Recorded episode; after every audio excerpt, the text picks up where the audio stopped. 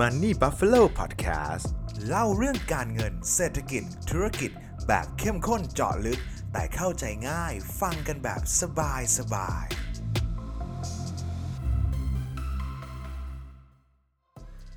เมื่อยุคปัจจุบันเป็นยุคที่ข้อมูลล้นเกินกว่าที่สมองเราจะย่อยและบริโภคมันได้ ในฐานะนักลงทุนเราจะทำอย่างไรได้บ้างครับ ยินดีต้อนรับทุกท่านนะครับ กลับเข้าสู่รายการ Money Buffalo Podcast นะครับ ก็ไม่ได้เจอกันมาน่าจะ 2 อาทิตย์ได้นะครับ เนื่องจากว่าช่วงที่ผ่านมาเนี่ยที่บริษัทผมนี้ก็มีการเหมือนเขย่าทีมนิดหน่อยนะครับ แล้วก็ต้องมีการโรเตทงานหมุนงานกันนะครับ ก็เลยค่อนข้างวุ่นวายนะครับ ก็ต้องขออภัยด้วยถ้าเกิดใคร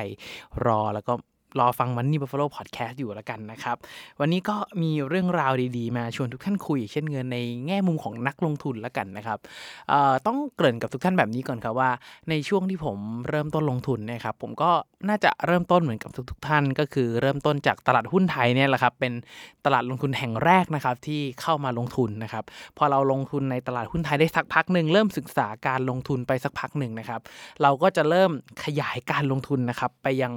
สินทรัพย์ต่างประเทศอย่างหุ้นอเมริกาเนี่ยครับผมเชื่อว่าถ้าเกิดใครลงทุนมาสักพัก แล้วก็เริ่มอยากจะกระจายไปการลงทุนต่างประเทศนะครับหุ้นอเมริกาเนี่ยน่าจะเป็น choice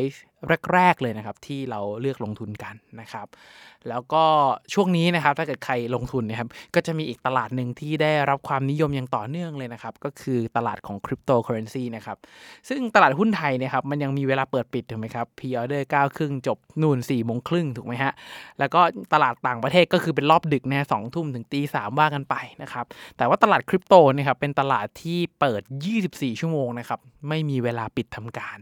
ทีนี้ครับในแง่มุมของนักลงทุนนะครับเอออย่างผมเนี่ยเวลาเราแบ่งพอร์ตนะครับผมก็จะแบ่งพอร์ตออกเป็น 2 ส่วนพอร์ตพอร์ตตัวหนึ่งนะครับก็คือการถือยาวไปเลยนะครับ เอาง่ายๆก็คือถ้าเกิดเป็นภาษาง่ายๆนะครับก็คือ ถือลืม ถือแบบดูพื้นฐานถ้าพื้นฐานไม่เปลี่ยนก็ถือไปเรื่อย ๆ เลยนะครับ พอร์ตถือยาวเนี่ยครับก็จะเป็นพอร์ตที่ไม่ค่อยได้เปิดดูบ่อยนักหรอกครับ ส่วนใหญ่ก็ 3 เดือน 6 เดือนเปิดดูทีนึงนะครับเพื่อไม่ให้เห็นการเหวี่ยงของราคา แล้วก็สิ่งที่เราตั้งใจไว้มันผิดพลาดไปนะครับแล้วก็อีกพอร์ตหนึ่งก็จะเป็นพอร์ตเทรดนะครับแต่ว่ายอมรับกับทุกท่านเลยครับว่าพอร์ตเทรดผมเนี่ยกำไรไม่ได้ดีมากกว่าพอร์ตถือยาวมากสักเท่าไหร่หรอกนะครับ ทั้งๆที่ใช้เวลาในการดูแลประคบประหงมครับ มากกว่าเยอะมากนะครับ บางทีต้องเปิดดูทั้งวันนะครับ อย่างพอร์ตคริปโตนี่คือเปิดดูทั้งวันนะครับ ทุกชั่วโมงเลยก็ว่าได้นะครับ อย่างพอร์ตเทรดหุ้นเนี่ยครับก็เปิดดูทุกวันนะครับ เพื่อที่กับพอร์ตถือยาวนะครับ มัน3เดือน 6 เดือนเปิดดูทีหนึ่งนะครับ แล้วก็อ่านข่าวถ้าเกิดเจอมีอะไรที่มันดูน่าตกใจก็อาจจะมีคัดลอสทิ้งไปบ้างนะแต่ว่าเหตุการณ์นี้เกิดขึ้นน้อยมากครับ นานๆ ครั้งนะครับ ทีนี้ครับด้วยความที่มันตลาดมัน มีให้เทรดเยอะมีให้เล่นเยอะโอกาสของนักลงทุนก็เยอะขึ้นถูกไหมครับ แล้วประกอบกับเรื่องเรื่องหนึ่งคือตอนนี้คือเรื่องของข่าวสารต่างๆเนี่ยผมเชื่อว่าถ้าเกิดใครลงทุนมาสักระยะหนึ่งน่าจะมีความรู้สึกแบบผมนะครับไม่แน่ใจว่าทุกท่านรู้สึกเหมือนกันหรือเปล่านะครับแต่ผมรู้สึกว่าช่วงนี้มันเป็นช่วงที่แบบ information overload มากๆครับหรือว่าเป็นสภาวะที่ข้อมูลล้นนะครับ คืออย่างเมื่อก่อนเนี่ยครับเราผมติดตามข่าวสารการลงทุนตอนเริ่มต้นลงทุนนะครับ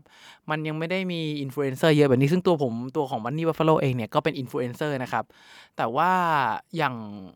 ตอนนี้ครับก็มีอินฟลูเอนเซอร์ค่อนข้างเยอะ มีสื่อทางเลือกค่อนข้างเยอะที่ไม่ใช่แค่สื่อหลักนะครับ เมื่อก่อนตอนผมเริ่มต้นลงทุนเนี่ยผมจำได้เลยผมยังต้องเดินไปซื้อหนังสือที่ตลาดหลักทรัพย์นะครับไปนั่งอ่านในห้องหนังสือมารวยนะครับเข้างานสัมมนาที่ตึกเซตเนี่ยโหเมื่อก่อนผมจำได้เลยผมไปบ่อยมากนะครับแต่ว่าหลังๆพอเขาทำระบบ e-learning ดีขึ้นเรื่อยๆนะครับแล้วก็มีอินฟูเยอะมากขึ้นเรื่อย ๆ เริ่มมีการทำไลฟ์สดเองได้บนโซเชียลมีเดียนะครับข้อมูลมันก็เยอะมากขึ้นเรื่อยๆนะครับปัญหาอย่างหนึ่งที่ผมเจอในช่วงที่ผ่านมาแล้วก็ช็อตไปสักพักหนึงเลยนะครับ ก็คือ ผมตัดสินใจการลงทุนได้ยากมากขึ้นกว่าตอนที่ ยุคก่อนๆนะครับเหตุผลหนึ่งผมเชื่อเพอเพราะว่าอาจจะเพราะอ่านเยอะแล้วก็ฟังเยอะนะครับ พออ่านเยอะแล้วก็ฟังเยอะนะครับ คือส่วนตัวผมคิดว่าเวลาที่เราลงทุนนะครับ ข้อมูลมันมี 2 ด้านอยู่แล้ว ข้อมูลที่สนับสนุนให้เราซื้อ เพราะว่าราคามันจะขึ้น และข้อมูลอีกด้านหนึ่งคือข้อมูลสนับสนุนที่จะกดราคาไม่ใช่ไม่ใช่สนับสนุนครับ ข้อมูลที่เป็นปัจจัยกดดันราคาลงเสมออยู่แล้วครับ ไม่ไม่เช่นนั้นในตลาดหุ้นหรือว่าตลาดการลงทุนนะครับเราจะไม่เห็น bid และ offer อยู่ตลอดเวลาคือถ้าเกิดทุกคนในตลาดเห็นไปในทิศทางเดียวกันนะครับ ราคามันจะวิ่งแบบ go to the moon แบบไม่มีอะไรมากั้นเลยนะครับ แต่พอมันมีแบบแรงซื้อแรงขายส่วนไปส่วนมาดังนั้น หมายความว่าในตลาดการลงทุนจริงๆอะครับมันมีคนเห็นต่างกันเสมอมันเลยเกิดmatch เกิด offer ขึ้นมานะครับ แต่ว่าอาจจะด้วยไลฟ์สไตล์มั้งครับ ที่เดี๋ยวนี้เรารู้สึกว่าเรากลัว FOMO เนาะใช่ไหมครับ เราก็จะเปิดโซเชียลมีเดียเล่นโซเชียลมีเดียไถโซเชียลมีเดียอ่านข้อมูลเสพข้อมูลเยอะมากขึ้นนะครับ แล้วประกอบกับยุคนี้ผม ไม่รู้ผมรู้สึกไปคนเดียวหรือเปล่าว่า ใครๆก็อยากสร้างคอนเทนต์ใคร ๆ ก็พร้อมที่จะแชร์ข้อมูลอยู่ตลอดเวลานะครับจริงบ้างไม่จริงบ้าง fake news บ้างอะไรบ้างพอเราอ่านเรารับข้อมูลมาครับผมรู้สึกว่า ข้อมูลมันแบบมันเยอะมากๆนะครับเออปัญหาหนึ่งที่ผมประสบอยู่ช่วงหนึ่งเลยนะครับในช่วงที่ผ่านมาก็คือ ผมรู้สึกว่าสมาธิผมสั้นลง ผมอ่านอะไรยาวๆ แบบไม่ค่อยได้แล้วเมื่อก่อนอ่านอ่านทนมากนะครับเดี๋ยวนี้รู้สึกว่าอ่านได้น้อยลงอ่านแล้วก็รู้สึกว่าเฮ้ยมีอีกเรื่องนึงต้องทำนี่หว่ามีอีกนี่ต้องทำนี่หว่าหรือว่าที่เวลาเราทำงานนะครับเรามักจะเรียกว่า multitasking นะครับ มี multitask ทำนู่นทำนี่ทำได้อย่างรวดเร็ว มีความชำนาญนะครับ ซึ่งพอแบบตอนเด็กอาจจะทำได้มั้งครับ แต่พออายุมากขึ้นก้าวข้ามเลข 3 มันเนี่ยครับ ผมรู้สึกว่าการ multitasking เนี่ย มันมีผลเสียมากกว่าผลดียังไงก็ไม่รู้ อันนี้สำหรับตัวผมนะครับ ถ้าเกิดทุกท่านรู้สึกยังไงลองพิมพ์คอมเมนต์แชร์มาพูดคุยกันได้นะครับ ผมรู้สึกว่ามัน สมาธิแย่ลงนะครับ แล้วก็ตอบสนองช้าลงด้วย คือด้วยด้วยอาชีพของตัว Money Follow เว็บไซต์มันนะครับ มันมันเป็นสื่อด้วยตัวมันเอง คือ มันก็ต้องมีการอัปเดตข่าวสารตามตลาดการลงทุนอยู่ตลอดเวลา ฟังข่าวนู่นข่าวนี้แล้วก็มันย่อยข้อมูลการลงทุนอยู่ตลอดเวลาครับ พอมันรับข่าวสารเยอะๆครับ มันเกิดภาวะที่แบบสมองอยู่ดีก็ตื้อๆไปเลยนะครับ คิดไม่ออก คิดว่าเฮ้ย พอมีข่าวนี้ปั๊บ มันจะเกิดอะไรขึ้นต่อหน้าตามหลัก ตามหลักกลไกการลงทุนตามหลักเศรษฐกิจ ตามหลักกลไกของเศรษฐศาสตร์เนี่ยครับเฮ้ยทำมันมันยังไงนะบางทีมันก็ช็อตไปดื้อเลยนะครับบางทีก็มีหลาย ๆ ครั้งที่ผมจะต้องไปฟังนักวิเคราะห์จากต่างประเทศนั่งฟังเอ้ยเกิดอะไรขึ้นนะทำไมมันคิดเองไม่ออกแล้ว หรือว่าบางทีก็อาจจะฟังนักวิเคราะห์จากโบรกต่าง ๆ นะครับไม่ว่าจะเป็นแบงก์ใหญ่ ๆ หลักทรัพย์ใหญ่ ๆ นะครับเวลาเขามีนักวิเคราะห์ออกมาพูดเนี่ยผมก็จะไปนั่งฟังว่าเออมุมมองเขาเป็นยังไงเป็นยังไงยังไงต่อนะครับผมก็เลยรู้สึกว่าเฮ้ยในช่วงที่ผ่านมาเนี่ยพอร์ตการลงทุนผมค่อนข้างงงๆมึนๆแล้วก็ไม่ได้มี movement เยอะ เพราะว่าคิดไม่ออกก็จะ movement อะไรนะครับ แล้วพอมานั่งคุยกับตัวเอง นั่งเงียบๆอยู่กับตัวเอง ลองมานั่งคิดได้ครับ ผมก็เลยรู้สึกว่าในยุคที่ข้อมูลล้นแบบนี้ผมเชื่อว่าทุกท่านต้องรู้สึกแน่ๆว่าเฮ้ยนักวิเคราะห์คนนู้นก็พูด ช่องนี้ก็ไลฟ์มีข้อมูลนั่นนี่หนึ่งสองสามอันนู้นก็ดีอันนี้ก็ดีอันนั้นก็เจ๋งนะครับ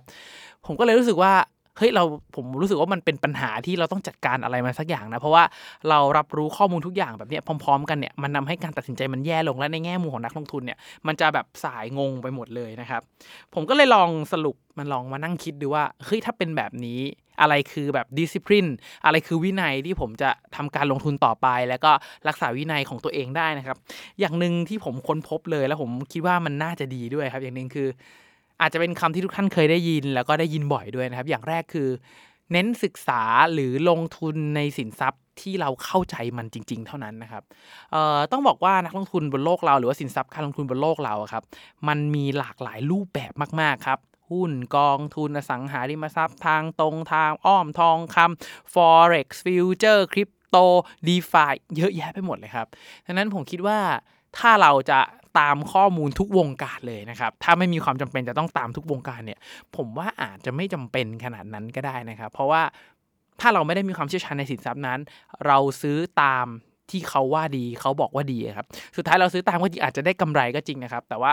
ในระยะยาวแล้วส่วนใหญ่ถ้าเราตามใครหรือเข้าไปลงทุนโดยที่ไม่มีหลักเกณฑ์ยึดถืออะไรของเราเลยว่า พื้นฐานหุ้นตัวนี้อยู่ที่เท่าไหร่เกิดปัจจัยอะไรจะทำให้หุ้นตัวนี้ไปต่อ หรือว่าลงต่อ เกิดอาการแบบนี้เราต้องซื้อเพิ่มหรือว่าขายออกอะไรเงี้ยครับถ้าเราไม่สามารถตัดสินใจได้ด้วยตัวเอง แล้วมีวิธีการลงทุนของตัวเราเองครับในระยะยาวส่วนใหญ่ที่ผมเห็นนะครับ มักจะขาดทุนอยู่เสมอเลยนะครับ ดังนั้นผมก็เลยเชื่อว่า เราอาจจะเลือกสินทรัพย์ที่เรามีความชำนาญนะครับแล้วแต่ทุกท่านเลยนะครับ ไม่ว่าจะเป็นคริปโต ถ้าใครเซียนคริปโตไปคริปโตเลยครับ ใครเซียนหุ้นเล่นหุ้นต่อไป ใครชอบเทคนิคก็ใช้เทคนิคครับ ใครเล่น forex ได้เล่นเลยครับ ใครมีความมั่นใจในอสังหาริมทรัพย์แล้วมันสามารถ generate cash flow ให้กับเราได้จัดการเลยครับ เน้นลงทุนในสิ่งที่เราถนัดและเข้าใจมันนะครับ อันนี้คือคีย์เวิร์ดมากๆ อะไรที่เราไม่เข้าใจเราก็ฟังห่าง แล้วเราก็อ๋ออ๋อเออมันเป็นอย่างนี้ แต่ว่าถ้าไม่ได้ลงทุนนะครับ ชุดข้อมูลชุดนั้นที่เกิดขึ้นนะครับ เราอาจจะไม่ต้องเข้าไปทำ action หรือ take action ใดๆกับมันเลยก็ได้ปล่อยผ่านไปก็ได้ครับเออผมไม่แน่ใจว่าทุกท่านเล่นอาจจะเล่นโซเชียลกันทุกท่านแหละครับมันคงไม่ได้มาเจอกัน สื่อในสื่อโซเชียลเนี่ยมันจะมีข้อมูลอัปเดตอยู่ตลอดเวลา ใครที่ติดโซเชียลมากๆตื่นเช้ามาต้องถ่าย Facebook ถ่ายทวิตเตอร์ดูหน่อยดู TikTok สักหน่อยครับมันจะติดอาการนี้ถ่ายเยอะมาก ซึ่งคนไทยเรานะครับ ติดอาการถ่ายติดอาการเล่นโซเชียลมีเดียเนี่ยเยอะมากนะครับ ซึ่งผมเองก็เล่นเหมือนกันแต่ว่าเล่นในเชิงที่ว่าทำงานด้วยตามข้อมูลการลงทุนด้วยเพราะในสื่อโซเชียลก็มีข้อมูลดีๆค่อนข้างเยอะนะครับผมก็เลยตอนนี้ก็จะเลยเริ่มเลือกแหละครับว่าเราจะเลือกลงทุนในสินทรัพย์ตัวไหนนะครับซึ่งใครติดตามนี่ฟอลโลก็จะรู้แหล้วครับว่าผมเล่นสินทรัพย์ตัวไหนอยู่บ้างแล้วตอนนี้แล้วกันนะครับ ทีนี้นะครับอย่างที่สองเลยคือ ต้องฝึกคิดให้จบครับคำนี้ฟังดูง่ายนะครับ แต่ผมว่ามันโคตรยาก คือด้วยความที่ว่าการคิดให้จบครับ มันก็เหมือนกับการที่เรากำหนดแผนการลงทุนอย่างชัดเจนก่อนแล้วว่า สมมุติว่าหุ้นตัวนี้เราเล็งไว้แล้ว เราเข้าซื้อตอนนี้ เราจะกลับมาดูอีกทีนะ อีก 3 เดือนข้างหน้าเรามาดูงบกันว่าสิ่งที่เราประมาณการเป็นไปอย่างที่เราคิดไหมว่าเศรษฐกิจจะฟื้น sector นี้จะฟื้นจริงอย่างที่เราคิดไหม ถ้าไม่จริงงบไม่เป็นตามที่คาด เราค่อยมานั่งคิดอีกทีใน 3 เดือนข้างหน้า แต่ในระหว่างที่เราคิดปึ้งไปแล้วว่าเราจะซื้อนะครับอย่างพอร์ตถือยาวผมเนี่ยถ้าเกิดตัดสินใจว่าจะซื้อแล้วแล้วรอลุ้นดูงบกลางปีปลายปีเลยเนี่ย ก็คือปิดพอร์ตนั้นไปได้เลยครับ แล้วก็ทิ้งยาวไปเลย แล้วก็ปล่อยให้ธุรกิจมันทำงานของมันราคาหุ้นมันทำงานพันผวนระยะสั้นไม่ใช่ปัจจัยที่เราทำการประเมินในตอนแรกนะครับ หรือถ้าเกิดใครเป็นสายเทคนิคเนี่ย ผมแนะนำเสมอว่าจะต้องกำหนด proportion ว่าเราจะเข้าซื้อเท่าไหร่นะครับ ซื้อตรงไหนและขายเมื่อไหร่ ขายเมื่อกำไรเท่าไหร่แบ่งขายยังไง หรือว่า cut loss เมื่อไหร่ ลงมา 5% 10%ตามแผน เล่นตามแผนเลยครับ คิดทีเดียวให้จบ แล้วก็เวลา กำหนดแผนแล้วให้ follow ตามแผนนะครับ เข้าด้วยเหตุผลไหนออกด้วยเหตุผลนั้น อย่างเช่นสมมุตินะครับ เราเข้าด้วยเราเล่นเทคนิคเราเข้าด้วย time frame 4ชั่วโมง เวลาออกออกด้วยกราฟ 4 ชั่วโมงนะครับ อย่าแบบเฮ้ยกราฟ 4 ชั่วโมงทรงเสียแหละ ไปดูกราฟ day ดูกราฟ week มันจะดอยนานขึ้นนะครับ ถ้ากราฟนั้นมันเป็นขาลงแล้วเราดูผิดเทรนด์นะครับ ดังนั้นพยายาม follow ตาม time frame ของเรา หรือว่าตามวินัยการลงทุนบางคนอาจจะมีวิธีการลงทุนที่มันสลับซับซ้อนอย่างเช่น เวลาเข้าเข้า 4 ออก 1 จะได้ออกเร็วเวลาใครเล่นสะบัดนี่ครับก็เข้าด้วย time frame 4ทำสัญญาณขาขึ้นปุ๊บ time frame 1สะบัดขายเลยก็มีนะครับอันเนี้ยไปกำหนดแผนลงทุนแต่ว่าคีย์เวิร์ดของมันนะครับก็คือต้องคิดให้จบแล้วปฏิบัติตามแผนเลย ระหว่างทางนั้นไม่ว่าจะมีข้อมูลอะไรมีคนมาตีกราฟโชว์มีคนเอาข้อมูลอะไรมาโชว์ถ้ามันยังไม่กระทบพื้นฐาน ยังไม่กระทบกับภาพที่เรามองนะครับ ช่างมันเลยครับ เราไป follow ตามนั้น ซึ่งถ้าเกิดเราลงทุนผิดพลาด เราก็จดบันทึกไว้ครับเออมันพลาดเพราะอะไร พลาดเพราะว่าเออเราประเมินพื้นฐานตรงนี้แล้วเราลืมคิด 1 2 3 4 นะ ครั้งหน้าเวลาเราจะลงทุนหุ้นตัวนี้ sector นี้อะไรอย่างนี้ เราจะได้ไม่ลืมคิดนะครับหรือว่าถ้าเกิดในกรณีที่เราเข้าจังหวะผิดอ๋อมันเกิด buy signal ตามแผนเราแหละถูกแล้ว แต่ว่าอันนี้มันก็เป็น error ที่เกิดขึ้นได้ของระบบอันนี้ แต่ว่าพอเกิด error ปุ๊บเรารู้อยู่แล้วนี่ครับ เวลาเราเล่นเทคนิคเนี่ยเวลา cut loss เนี่ยต้อง cut loss ให้เร็วเสียให้น้อยแต่เวลาได้ได้ให้เยอะถูกไหมครับ แล้วก็อีกอันนึงที่ผมคิดว่าสำคัญมาก ๆ เลยครับ คือพยายามฝึกคิดแบบ critical thinking จาก fact ข้อมูลที่เป็น fact ครับ ต้องบอกว่าข้อมูลที่อยู่ในโลกออนไลน์ต่างๆเนี่ยเท่าที่ผมพยายามตามอ่านแต่ผมชอบอ่านนะครับว่านักลงทุนคนอื่นคิดอย่างไร ยิ่งคิดเห็นต่างจากผมได้ยิ่งดี ผมยิ่งชอบว่าเฮ้ยเขามองมุมไหนนะทำไมเขาถึงมองทิศทางการลงทุนไม่เหมือนกับเรา กราฟเขาตีแบบไหน พื้นฐานเขามองแบบไหน อะไรที่มันเป็นปัจจัยทำให้เขาเห็นต่างจากเราอันนี้ผมชอบอ่านนะครับ แต่ว่าสำหรับผมคิดว่าถ้าเราไม่ได้มีเวลาตามข่าวเยอะมากนัก แล้วก็ อยากจะคิดวิเคราะห์ด้วยการทุนจากตัวเอง ผมแนะนำให้ทุกท่านลองหาข้อมูลจากแฟกต์แล้วก็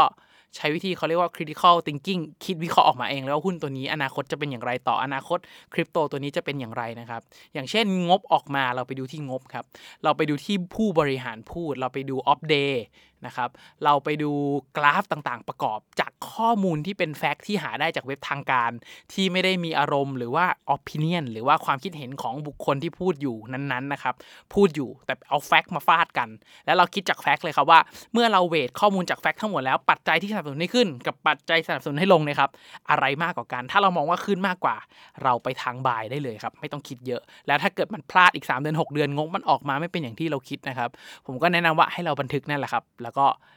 ให้ความผิดพลาดนั้นเป็นครูนะครับอย่าให้ครูเดินเต็มบ้านนะตอนนี้ครูผมเดินเต็มบ้านไปหมดเลยนะครับเอ่อซึ่งผมเชื่อว่าถ้าเกิดเราเป็นนักลงทุนเนี่ยแล้วเราสามารถบริหารจัดการสภาวะข้อมูลที่มันสายแบบนี้ได้นะครับข้อมูลที่มันไม่โฟล์แบบนี้ข้อมูลที่มันเยอะเกินไปแบบนี้ถ้าเราบริหารได้นะผมเชื่อว่าเราจะลงทุนได้นิ่งมากขึ้นนะครับ เพราะว่าอย่างที่ผมบอกเลยครับว่า พอร์ตเทรดของผมเนี่ยอ่านข้อมูลมานั่งพยายามเอาชนะตลาดเนี่ยครับสุดท้ายปลายทางแล้วเนี่ยครับ return ไม่ได้ดีไปกว่าพอร์ตถือลืมของผมเลยนะครับผมก็เลยมานั่งคิดแล้วว่าเออหรือว่าเราก็เปลี่ยนเป็นพอร์ตถือลืมให้หมดแล้วเราก็เลิกเอาชนะตลาดดีไหมนะครับแต่ว่าการที่ผมเทรดเนี่ยคือผมมี hidden agenda คือผมจะได้ติดตามตลาดติดตามข่าวสารติดตามกระแสด้วยเพื่อจะได้มาทำคอนเทนต์ให้กับทุกๆท่านได้นะครับแต่ว่าถ้าเกิดใครไม่ได้มีอาชีพทำคอนเทนต์ที่ต้องแชร์ลิงก์คอนเทนต์หรือมุมมองการลงทุนบ่อยๆนะครับผมก็แนะนำว่า แบ่งเป็นพอร์ตถือยาวซะเยอะเนี่ยผมว่านอนหลับอิ่มสบายมากกว่านะครับ เพราะว่าผมเชื่อว่าในอนาคตเนี่ยยิ่งอายุมากขึ้นผมขึ้นเลข3เนี่ยอย่างหนึ่งที่ผม realize มันเลยมากๆนะครับ คือคำตอนเด็กๆที่เคยได้ยินว่าเฮ้ยตอนเด็กๆอะ่ะมีเวลามีแรงไม่มีเงินใช่ไหมครับ พอโตขึ้นก็คือจะเริ่มไม่มีเวลามีเงิน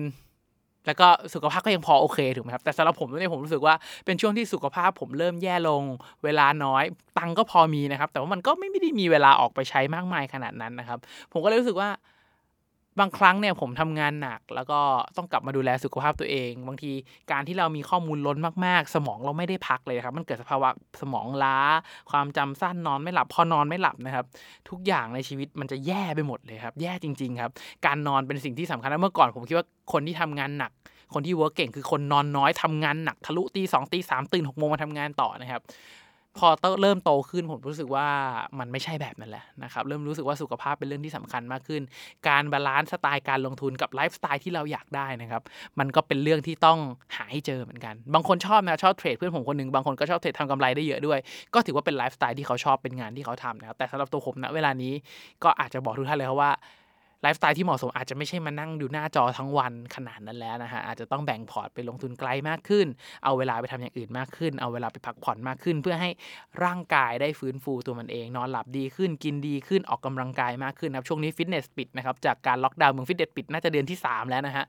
ก็ต้องหาวิธีการออกกำลังกายวิธีอื่นการเต้นที่บ้านการเล่น T25 นะครับที่ฮิตมากเมื่อ 6-7 ปีก่อนอันนี้ก็เอาออกมาใช้ได้นะฮะยังไงก็อยากให้ทุกท่านดูแลตัวเองนะครับช่วงนี้โควิดระบาดก็ได้รับผลกระทบกันทั่วหน้าเลยนะครับ ยังไงก็ขอให้รักษาสุขภาพ ใส่แมสทุกท่านนะครับ แล้วก็เวลาออกไปไหนมาไหนก็อยากให้ฉีดสเปรย์เขาพกติดตัวไว้นะครับ ก็ช่วยลดความเสี่ยงที่จะเป็นโรคได้ แต่ถ้าไม่จำเป็นที่ไหนผมว่าก็อยู่บ้านเลยครับ กักตัวอยู่บ้าน กักตัวอยู่ที่ทำงานของเรา นะครับ อย่างน้อยผมว่ามันก็ดีกว่ากักตัวอยู่ที่โรงพยาบาลนะครับ